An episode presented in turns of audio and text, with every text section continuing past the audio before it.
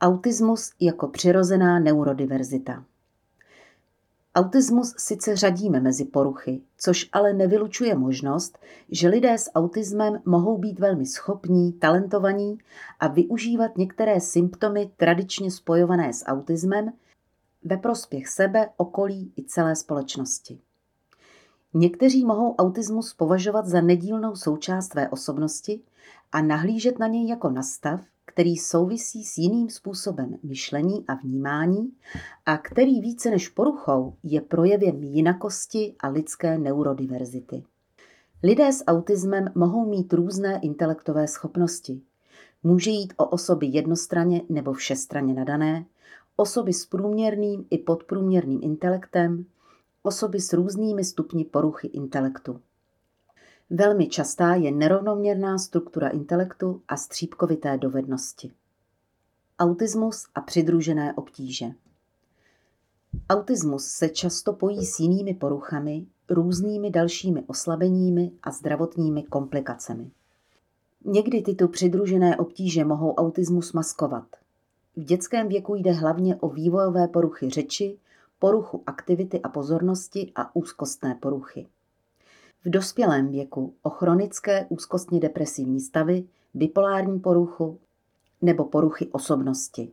Ze somatických obtíží jsou časté například migrény, epilepsie, dětská mozková obrna, poruchy hypermobilního spektra, poruchy zraku a sluchu, poruchy autoimunity a gastrointestinální obtíže.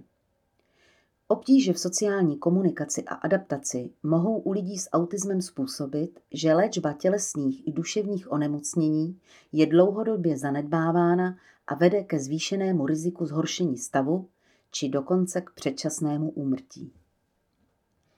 Je možné autismus vyléčit? Klasická medicínská léčba autismu zatím neexistuje. V souvislosti s možnou léčbou vyvstává mnoho etických otázek týkajících se toho, u jakých forem, kdy a za jakých podmínek o léčbu usilovat. Nejefektivnější podporou je včasné rozeznání autismu a zahájení včasné podpory a intervence.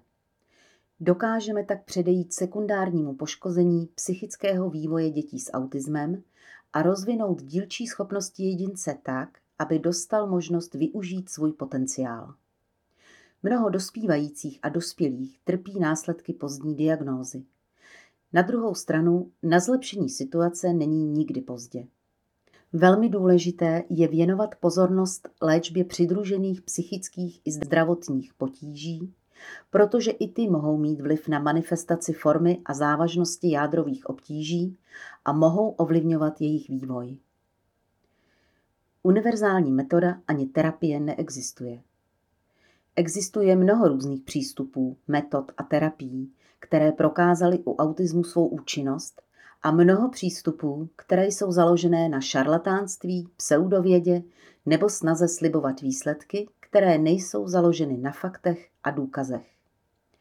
Žádný z ověřených základních modelů intervence se nejeví jako superiorní a univerzální, i když řada z nich řeší velmi efektivně a úspěšně rozvoj určitých dílčích schopností a potřeb jedince.